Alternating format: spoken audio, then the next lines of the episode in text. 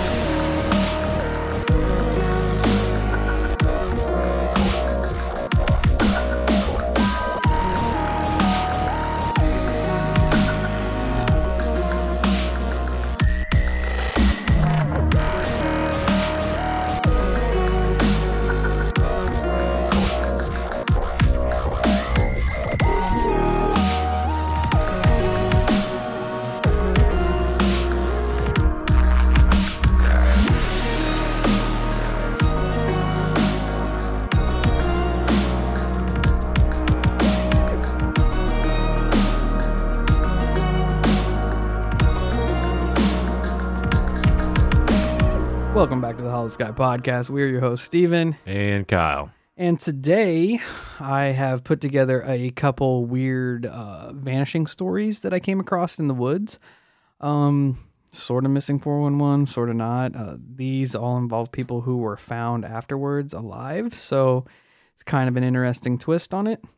But first, we've got to get through the business. So check us out at all our social medias Facebook, Instagram, YouTube, Twitter, and TikTok. Come and hang out with us. If you have a paranormal experience you'd like for us to feature on a future show, Kyle's going to tell you how to get it to us. You can record with your voice memo app and then email it to the show, which is going to be holoskypodcast at gmail.com. You can write it out and send it there. Ironically enough, a lot of people, there are people that still call the old hotline, and I don't even remember the number to that. Um, is the call eight line. And then we have the holophone, which that information is in the show notes for the phone number to that because I still haven't memorized that. But yeah, it just about any way you can think about getting us your story, do it. Don't think about it, just do it. I have a lot of people who are like, well, I think I might send. No, just do it. Just send the story. Just, just do it. We need all of it, always. All the smoke Yeah, all of it. Forever. Now, I know what you're thinking. You're like, man, this show is dope. How can I support this I thought you were going to say shitty. wonderful podcast? Well, I got a plethora of ways you can support us. First off, the number one thing you can do is share the show. Tell all your friends, anyone that listens to the podcast, anyone that like weird stuff, tell them to check us out. Share us on all the social medias. We release an episode, just throw it out there. Be like, yo, listen to this. It's pretty dope. These guys are island boys. Oh God, no. um. Anyway, Got him. we also have a PO box if you want to send us anything weird. You got any kind of uh, cursed objects, any cool shit you come across, books, whatever. Send them to us. We are grateful for everything we get. We also have a Patreon. If you like listening to us chat that much, we got some extra content over there and some goodies you can sign up for. Uh, we have a Venmo. Shoot us some monster money. We are greatly appreciative of that as well. Uh, what else we got? What else we got? Uh, you can go buy a shirt at our shirt site. All this is in the show notes. And if you like to leave us a five star rating and review, that would be excellent. Helps kind of get our name out there on all the major podcast platforms and just helps the show out altogether. Today's five star rating and review comes to us from our friend Bill CW1026. He says, Great discussion about weird stuff. Healthy dose of skepticism and open mindedness. And you learn a few things. Like if you see a gray, grab it by the ankles and start Louisville sluggering, slugger, Louisville slugger swinging it into everything until it dies. This is correct. Accurate. Upon our studies, this is what we have found. Yes, we have come across this as to be the only way to fight uh, extraterrestrial beings. So make note of that, please. Bill CW, thank you so much for taking the time to shout us out and leave us a five star rating and review. Love it. Love it. We do appreciate it a lot. We're going to go right into our listener experience of the day. We got a few of them here from our friend Neil. Um, he sent some in to the uh, call eight line. So we're just going to play, I think there's three of them here. Two of them might be uh, one falling over into another, but we're just going to play them for you guys. So here are some of Neil's experiences. And um, I got a few paranormal experiences for you. Um, first one's kind of short, but uh, I remember one night I was sitting down in the basement of my folks' home, and um, and it had to be when I was watching Ghost Hunters. I was addicted to that show when I was in high school, and um, I remember we had this lamp that had like multiple uh light bulbs on it and you could always like maneuver them around and such. And uh it had like five or six light bulbs on it maybe. And i remember i was sitting there watching ghost hunters and i heard like this noise and so i put it on pause because we had dvr and then i and just for some reason i looked right at this lamp and as soon as i looked at it like a second passed and all those bulbs just fell. Like like the thing just broke and all the bulbs fell. And I gotta tell you, I ran so fast up those stairs. Oh my god, it was terrifying. Um and it and it could have been just coincidence, I don't know. But um then the next experience uh actually comes from my mom. It was shortly after we had moved into the house. And where our house was positioned in the neighborhood, uh, from my from my parents' bedroom window, they had a master bedroom, so it was a really big window. Um, my mom was sleeping, and you know, my dad I think was out on a service call doing something, and um, I think I was downstairs and my brother was upstairs or something like that. But it was in the middle of the night, and my mom just remembers waking up and then seeing this old woman with long white hair and like a white nightgown just very slowly yet in a sense sort of like almost floats into her room but she walks straight towards that window. And then she just stops and she's staring at this crematory um and you know she's just staring right right in its direction. And my mom gets ready to yell for my brother and this woman just looks right at my mom but she puts both of her hands up as if to say i mean you no harm. You know you're okay. And then my mom just looks at her and says go away in jesus name. And she said the woman just fades away. To this day my mom doesn't know if it was a dream or what but she is almost convinced that it was real because my mom is is very sensitive to those types of things. I remember when my when my grandfather died, we were all in the hospital room or like the hospice room and you know the nurse had her stethoscope up to my grandpa's chest and his heart just slowly stopped beating and once it stopped I remember seeing my mom like just look up at the ceiling and grab my you know just grab my dad's arm. She goes did you see it? Did you see it and, you know, my dad's like, see what? And my mom says that she saw my grandfather's soul leave his body and disappear into the ceiling. So to my main experience, this was just a few nights ago. Uh, I'm still not sure if it was a dream or not, but um, I remember um, I I was having trouble sleeping that night, and um, and I'm in my my apartment here at school. And I remember just kind of waking up, but I'm still kind of in that, in that, um, in that kind of part where you're, you're right in the middle of waking up, but still kind of asleep. And I remember just feeling the sense of something is in the bed with me and it's, it's definitely not good. So my fight or flight reflexes just kick in and instead of, instead of flight, I'm going to fight. And so I remember taking both my hands and putting up, like putting them to where the neck would be of this thing. And I just start squeezing the neck. And I remember opening my mouth as if, as if I'm just yelling and just screaming. And not out of fear, but out of like anger or something. And I'm just choking it to death. And I mean, thank God no one was actually in the bed with me, but I remember opening my eyes and then my bathroom door, which is right next to the head of my bed, it's just across. The Hey guys, this is Neil again. I I got cut off. I hit the time limit, but uh, um, to pick up right where I left off, um, when I opened my eyes, I saw my, you know, I just kind of saw my bathroom door, which is right across the, uh, right across the room from where my headboard of the bed is. So, you know, if I'm laying on my side, um, I open up my eyes and the door is just across the room.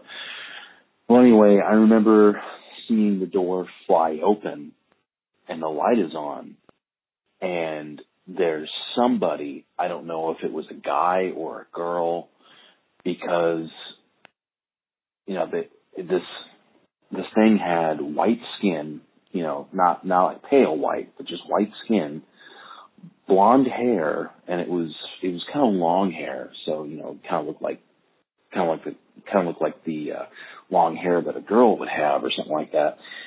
But there was no genitalia of any kind, um, nothing on the chest, nothing down south, if you catch my drift. And, um, but it was floating on its back and, um, its, its shoulder blades were kind of like arched backwards, you know, just kind of like pinching the, the middle of the back. And then I remember it, it it put its head up to where I could see its eyes, and its eyes were just completely black. There was no whites of the eyes or nothing. It was just black. And I remember it, it opened its mouth and just started screaming. And, and as soon as that happened, I, I actually just kind of sat up for a second. And then as soon as I realize that I'm in my room and the bathroom door is shut, I just lay back down and go to sleep. But, you know, the strange thing that I remember is that it was like maybe six in the morning when I woke up uh, from from all that. And then when I went back to sleep, I slept hard. Like I just slept, you know, just drool coming out of my mouth and everything. And I remember just waking up and just and kind of looking around my room and then I went into my bathroom and turned on the light, looked around and there was nothing there. And I just wondered to myself, was that just a dream that my brain just kind of came up with or was that possibly something else?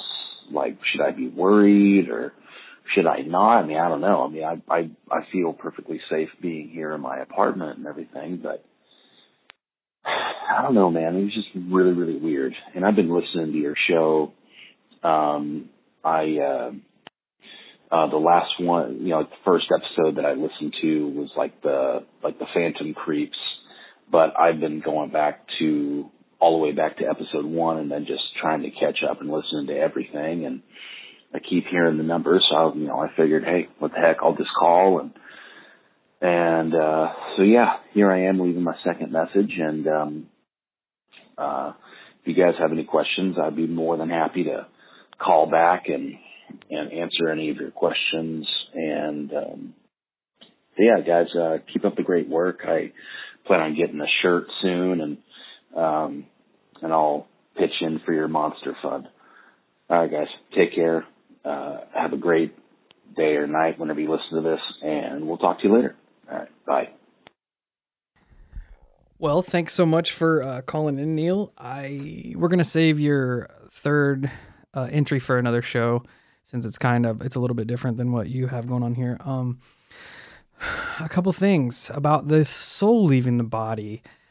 I immediately pulled up the 21 gram experiment, which I don't know if any if any listeners know about this, but it, it's essentially a scientific study to prove whether or not a soul exists and is is a physical property. 21 gram experiment refers to a scientific study published in 1907 by Duncan MacDougall, a physician from Haverhill, Massachusetts. MacDougall hy- hypothesized that souls have a physical weight and attempted to measure the mass lost by a human when the soul departed the body. MacDougall attempted to measure the mass exchange of six patients at the exact moment of death. One of the six subjects lost three quarters of an ounce, or 21.3 grams. MacDougall stated that his experiment would have to be repeated many times before any conclusion could be obtained. The experiment is widely regarded as flawed or unscientific, unscientific due to the small sample size and the methods used, as well as the fact that only one of the six, six subjects met his hypothesis. But like I said, I just wanted to kind of throw that out there that um, the soul is, I don't know, it's a, it's not even, is it even a topic of debate? Like, I guess it could be. Like if we have one or not? Yeah, you know what I mean? Like, Oh yeah. I feel like there are people out there that don't think that their soul is real. yeah, uh, totally. I believe that for sure. and it's it's something that has clearly weighed on the human consciousness for for a long time because this is over 100 years ago they were still trying to figure out like if the soul had a physical presence or if it's just a metaphysical thing if it's a spiritual thing you know it's, It's interesting that they thought that there would be weight to it. like it's I definitely would not have had that assumption. the, i mean that's a it's kind of a a very scientific way to go about it to see For if sure. to to bring some physicality to it Yeah, and then you you know measure any aspect of of a death as you can. yeah It makes sense. I mean, it is it is wild but I Um, have heard of things like that where people are passing and nurses or or family members see like actually see something leave the the person's body upon death which would just be bizarre Yeah. And if it, if there is any weight to his experiment, no pun intended, but kind of a pun intended, makes you wonder what those other five people had going on in their lives that their soul wasn't there to leave. yeah i was thinking the same thing i'm like maybe these were just Damn. utterly terrible people that didn't have a soul in the end I don't know, man. It's weird. But um, we do appreciate you being a new listener, Neil. We're glad that you found for us sure. and hanging out. Um, on to your your second story about the the screaming entity. That kind of like the mental picture I got is kind of messing with me. Um, the way you describe it makes me think of a, one of the the Nordic aliens. You know, the Yeah. pale skin, the long blonde hair. Um, kind of plays into that archetype. I don't think the Nordic aliens are ever malicious, though, are they? At least most of the accounts that I've encountered. Yeah, none of the But that that would be kind of also ignorant to assume that they are all friendly. Um, according to Wikipedia, in ufology, Nordic aliens are humanoid extraterrestrials purported to come from the Pleiades, who resemble Nordic Scandinavians. Contactees describe them as being six to seven feet tall, with long blonde hair and blue eyes and fair skin. Uh, ufologist George Adamski, is credited with being among the first to claim contact with Nordic aliens in the 1950s. Scholars note the mythology of extraterrestrial vi- visitations from beings with features described as such often include claims of telepathy, benevolence, and physical beauty. So often they're they're not bad. Right.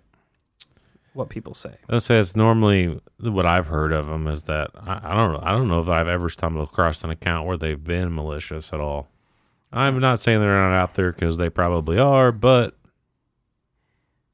Yeah, I And don't. it's also weird that he noticed that it had no genitalia of any shape, Yeah, like anything at all. that was just the first thing that popped into my head.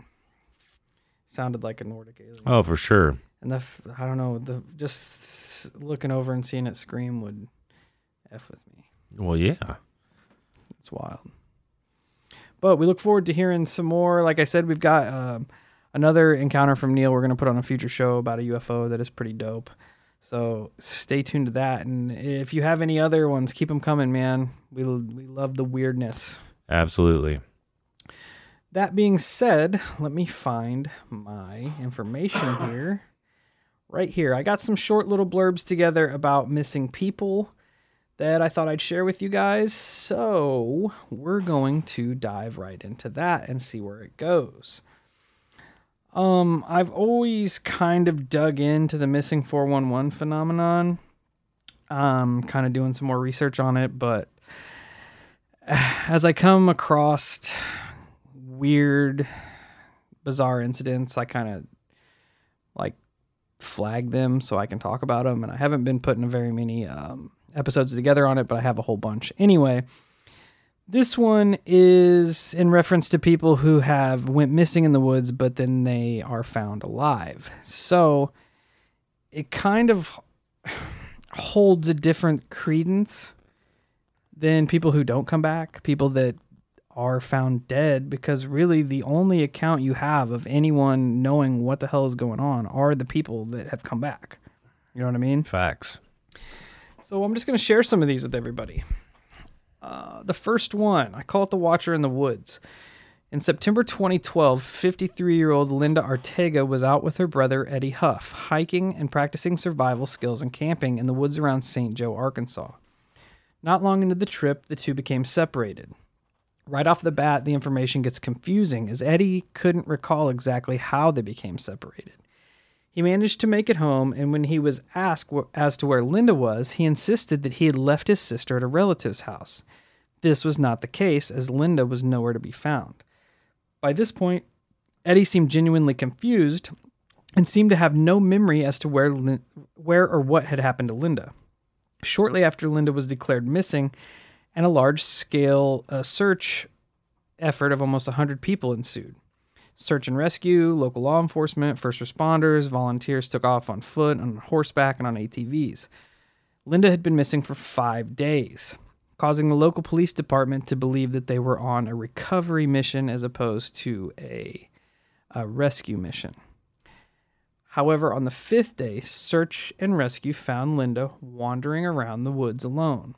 The sheriff would report that Linda had some cuts and bruises, but was otherwise in a fairly good health condition considering she'd been out in the wilderness for five days.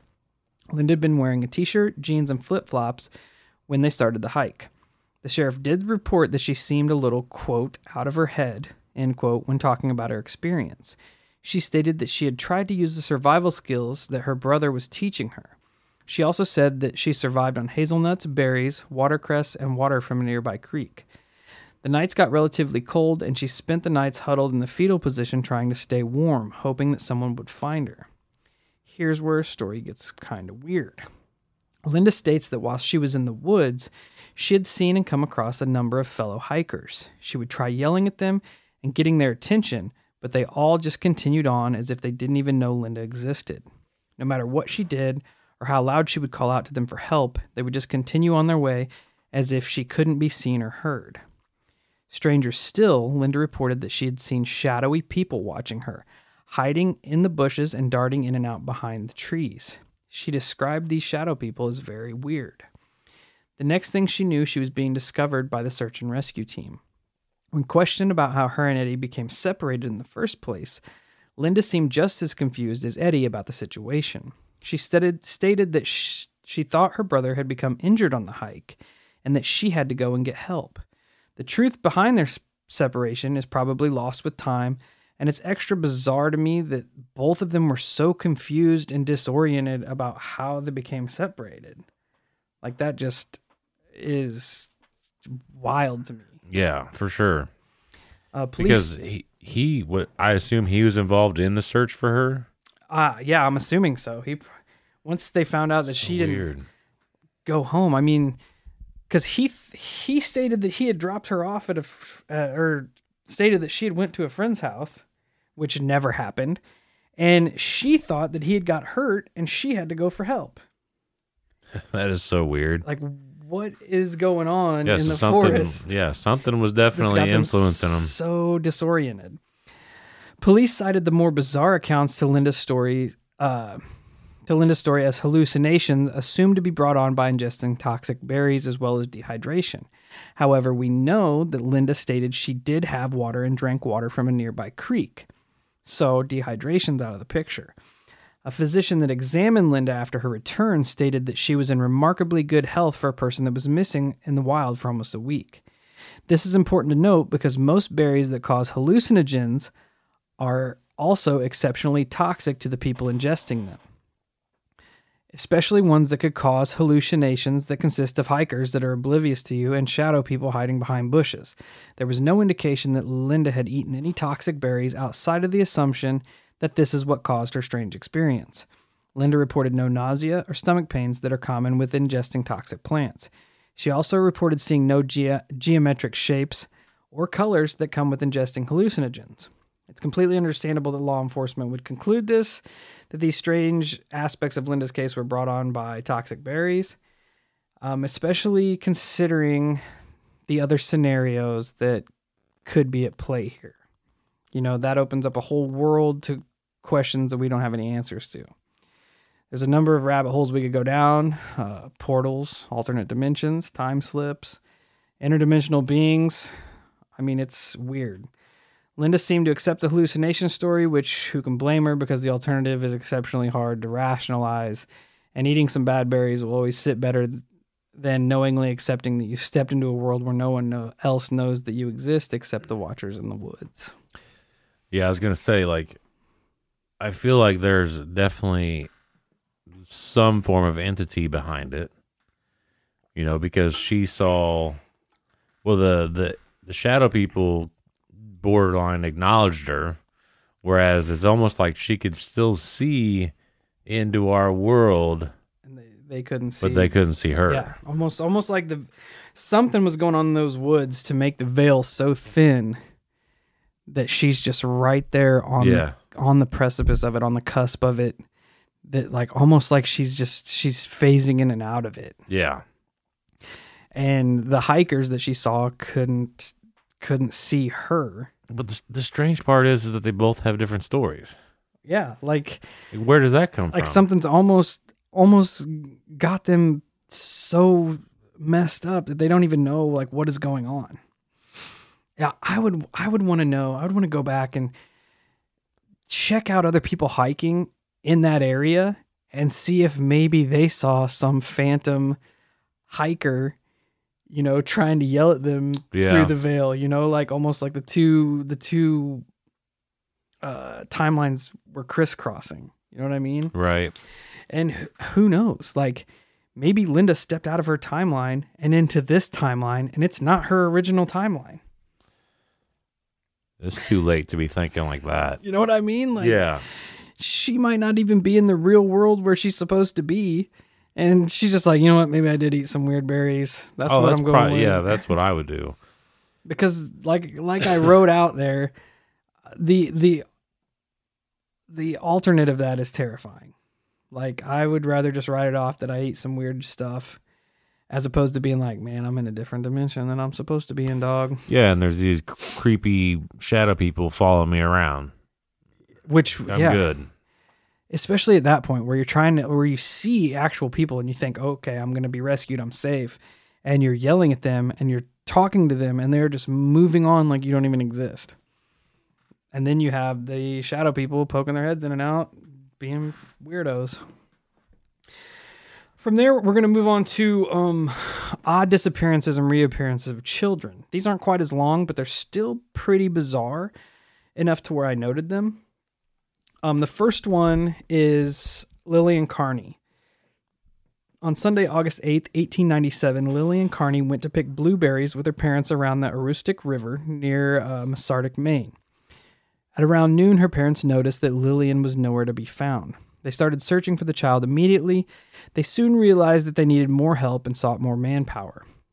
They searched well into the night, and the next morning, more than 200 men joined the search for Lillian. They carefully walked the miles around the site Lillian had disappeared, finding no clues whatsoever, but continuing the search well on into the night. On the third day, the search party swelled to over 300 men scouring the area. Mid morning, a man named Bert Pollard found Lillian wandering the forest about three miles from the area she went missing. The little girl was calm and collected and told the man she was lost and looking for her mother. She was carrying a handful of wild berries, but she didn't eat any of them because she said that she was worried that they might not be good for her. Then she made the statement that makes this whole disappearance a bizarre one. Lillian claimed that the sun had shined the entire time she was in the woods. She stated this despite the fact that she had been missing for two full nights. The local paper that, paper that covered the story tried to make sense of this statement by saying that the moon was exceptionally bright on those nights, hence insinuating that the child had mistaken the moon for the sun. Sounds far fetched considering um, she has seen the moon and the sun her entire life, so hard to get those confused. Yeah, and you don't typically confuse the two. Period. The end. I mean, it, yeah, when it's there's a- daytime, it's a- daytime. Yeah, it's a clear difference. I that's like a common common theme in these weird disappearances and reappearances. People try to write the weird stuff off as just as just everyday occurrences. Like, oh well, you know, she said the sun never set, but it was probably the moon. It's I don't know, it's bizarre. Lillian went on to state that she had heard people the day before, but she was scared and stayed hid because she thought that they were tramps. Another bizarre note is that she states she saw little things running around that were the size of her cat. When she clapped at them, they scurried away. The same paper tried to write this off as them being local rabbits native to the forest area. But what six year old doesn't know what a rabbit is? Especially one of that time period where they were probably a common food source. She was soon returned to her parents and showed no uh, ill lasting effects from her time in the woods. So, again, another bizarre aspect of the story is that she saw what she said were little creatures the size of her cat. I mean, like like if your boy saw a rabbit, he knows what a rabbit is. Oh right? yeah, without question. It wouldn't it wouldn't be anything else than a rabbit. No, and if he saw a cat, it'd be a cat. Like he he knows. So I'm kind of um like I keep getting all of these stories with berries and stuff and I've been trying to look up the significance to uh berries and the fae and I can't quite seem find a correlation. I know there's a lot of people that are deep into fae lore. If anybody knows about like if if berries have a special meaning to the fae, um I'm just curious because a lot of these people are eating the berries found with the berries, picking berries. Like berries is a commonality here. Another uh, side note, I um, I was using uh, the missing enigma on YouTube as a source. They do a lot of great um, investigative work on these missing person cases. They noted that if you look up the Lillian Carney disappearance, there is a site that comes up that uh, exact exaggerates this whole story quite a bit. Um, the site says that a John Poland, grandson of Bert Poland, uh, wrote a or found a letter that his grandfather had written, which Bert Pollock was the one who found Lillian, not Poland. So you already know there's not much credibility here because they can't even get the damn names right. But he said when he found her, she was wearing a cape of fur and a crown of flowers, and she kept talking about hairy people with lights in their eyes. If you come across this, there's no there's no evidence of this ever happening. So Interesting. write that off. They can't even get the names right, but it kind of took a life of its own in the Bigfoot world. And quite frankly, like they state in their YouTube video, this story is weird enough. You don't have to add a Bigfoot aspect to it. Right, and it, I don't. I just don't get why people would want to do that anyways. Just embellish something. That's oh yeah, that's already weird. Yeah. Like, all right. Anyway, on to the next one. This is Jackie Copeland. On May 14th, 1950, in Pleasantville, Pennsylvania, Jackie Copeland was spending time with his family picnicking on some land owned by an oil company that Jackie's father had worked for. At some point during the day, the two year old Jackie had wandered off. One of Jackie's four sisters noticed that he was missing and notified their father. The family searched for a while and soon after notified authorities. Local state police soon joined the search. The oil company for whom Jackie's dad worked for also provided a massive volunteer search effort as well, culminating in more than 500 people looking for the small boy. It was noted that there were no creeks or large holes or mines in the area, but there was an there was thick foliage and a lot of machinery for the oil company. There was essentially no clues as to where the child went, despite the large group searching continuously through the night. The following mor- morning, a volunteer oil worker who was out searching separated himself from the search party to go look around a nearby uh, repressing plant. A local newspaper recounts what he saw while searching. It states, quote, He saw something peering at him from behind a big tree. When he approached, the creature scampered into the brush. It was a badly frightened, oil smeared little Jackie. He cried when I picked him up, but when I told him I was going to help him get him back to his daddy, he stopped sniffling and hugged me. Jackie was found a little more than a mile from their picnic site where he disappeared. The rescuers then took Jackie back to the safety of his parents. He was taken to the hospital where he was cleared with a clean bill of health despite a few scratches from spending the last 20 hours in the woods. Afterward, Jackie was able to comment on his experience in the woods. Reporters stated that Jackie spoke in a child speak about his awful adventure with a great blackened giant and a tall, friendly tree, wild animals showing or and wild animals howling in the distance and unfamiliar shouts of strangers prowling nearby. So that gets a little strange, right? was I mean, was this just like a two year old trying to process the things that were going on around him? The giant, uh, the black giant, could that have been a piece of the oil refining machinery, or was it something more than that? Was the tree just a tree? You know, who was was he hearing the searchers search for him out there? I don't know. Sounds like he hung out with Bigfoot and Groot. Yeah. True. I don't know. It's weird. And it's not a, a small time to be spent alone either. I know this right now this is the shortest one. We're 20 hours missing. Yep. That's And still a, a good chunk of time. the rescuer that found him said he he was shocked that no one had noticed him moving toward that area because the way he described it was there was this um, refinery road that kind of went off to the side from their picnic area and most of what it was around it was clear and open fields. So it wasn't all of the thick foliage that essentially encompassed the camps or the picnic site but it was like pretty much the easiest path a two-year-old would walk down essentially you know? Yeah, yeah, and that's the path of least resistance right, exactly. but the fact that nobody saw him get to that point was what made it like crazy because it was a mile and think about how long it'd take a two-year-old to walk a mile probably quite a bit I'm sure, and I feel like they'd get distracted a lot, tired, scared. I got one more short one here to wrap it up, and this is the story of Larry and Janet McGee and Stephen Cross. On June 7, 1951, a couple families traveled into the Sangre de Cristo Mountains outside of Santa Fe, New Mexico. The families were spending the day in the terrain around the Santa Fe ski basin when Larry and Janet, ages 7 and 5 respectively, and their friend Stephen Cross, age 3, went off into the nearby woods to pick up some sticks to roast hot dogs for the fire. They never returned. Their parents spent time looking for them, but in the increasing panic, they contacted the New Mexico State Police, who took over the search. 500 volunteers assisted in the search, including planes, bloodhounds, and 200 soldiers from nearby Kirtland Air Force Base. As night drew, the search continued. Searchers used powerful spotlights to shine up into the mountains, hoping that the kids would see them and follow them back down. The following day, almost 30 hours after they'd been missing, three Air Force sergeants stumbled upon the children hiding in a hollowed out log, nearly three and a half miles from where they went missing. As they were reunited with their family, the wild and harrowing tale of how their time went began to come to light. One of the most puzzling aspects was seven year old Larry's telling of the events. He states, quote, We heard a lot of noises, but we were afraid to yell because we thought that the gorillas might be around.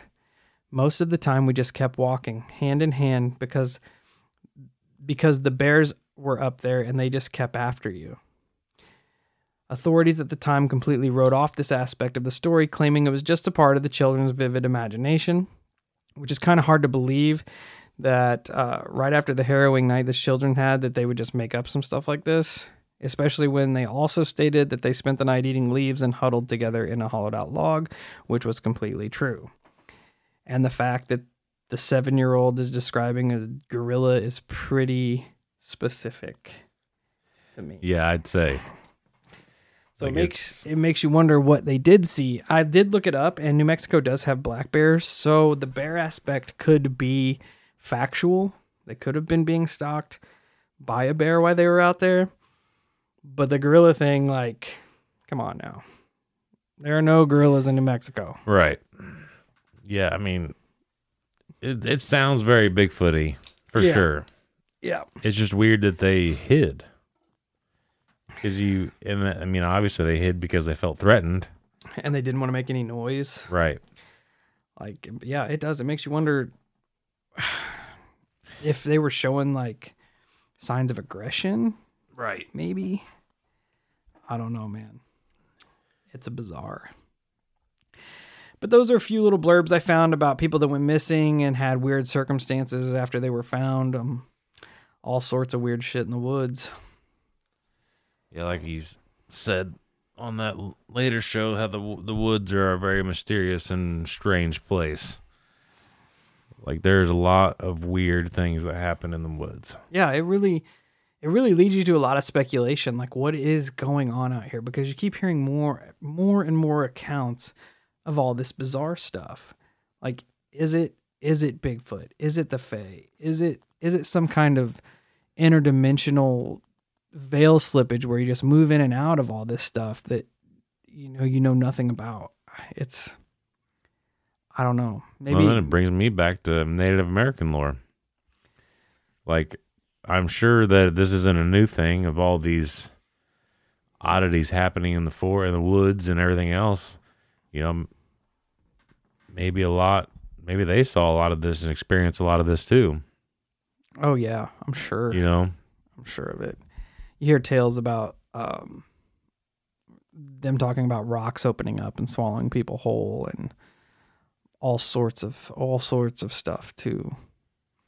I don't know, man. It's it's weird and like you said, I don't know. There's been a lot of people, which a lot. I mean, in some of the cases, of course, the missing people in the woods, it, it's going to make sense. Like, you know, you have animal attacks and getting lost and et cetera, et cetera. But some, like you said earlier, some of these ones where people come back and they just their stories are just bizarre, like robot grandma and and Yeah. just all these other cases, man. It's just Just so off the wall, it doesn't even make sense. Doesn't even make sense. No. I don't know. It's so weird. it makes me leery of going into the woods. You know, like Yeah. I wish I I wish there was more evidence like like Linda's case how how did they get so disoriented that they a had no idea how they lost track of each other and b had two completely separate stories as to what happened in the woods. Yeah. That one, that one's the one that gets me the most because they have cover stories. Yeah, like like something had got into their minds Yeah. to the point to where it was trying to like like planting screen memories where if Linda didn't come back the, the brother would have been like yeah she went she went to her friend's house Right. you know she went to her relative's house That one's weird. that's That one's super that's weird. terrifying that whatever it is is essentially creating its own narrative into these people going missing Yep. That that one's weird. That one has me the most fucked up. yeah it's almost like Linda wasn't supposed to come back I wouldn't doubt it. Um, We did uh, a woods episode before where there was cases like this where people would slip into a different spot. I vaguely vaguely remember one where I think it was the woman got separated from her husband and kid, and they were running up and down the path looking for her, and she never once saw him go by.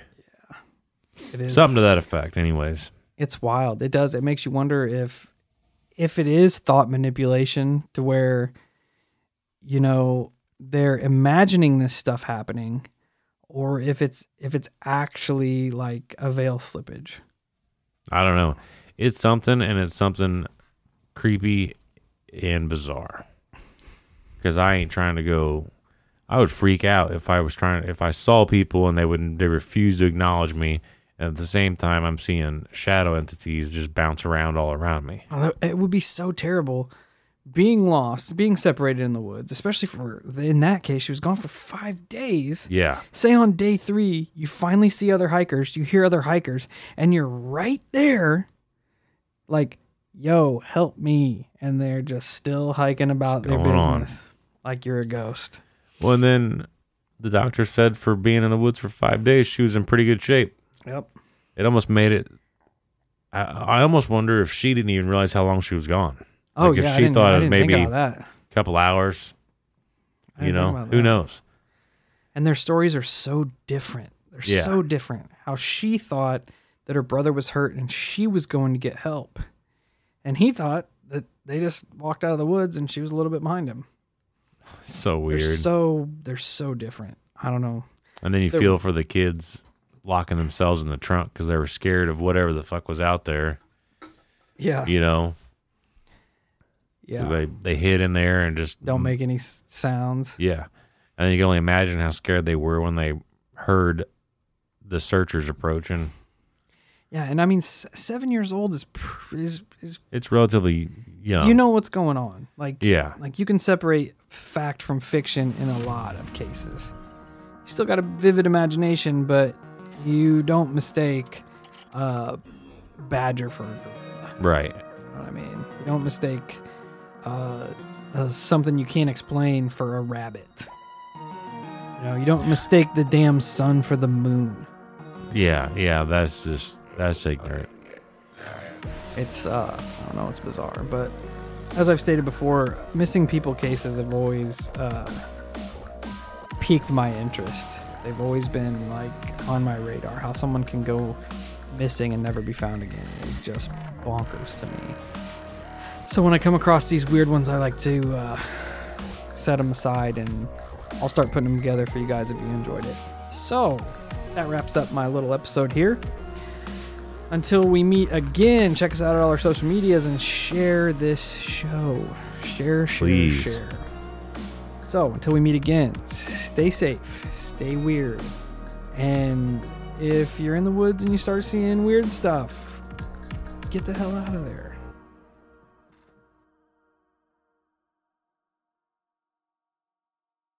Nice buns, soft, fluffy, and ultra low net carbs. Discover Hero Bread, the delicious ultra low net carb bread with incredible taste and texture. Hero Bread has zero grams of sugar and is under 100 calories per serving, plus high in fiber with 5 to 10 grams of protein per serving. Order from hero.co now and get 10% off your first purchase with promo code AH10. That's 10% off with code AH10. H E R O dot C O.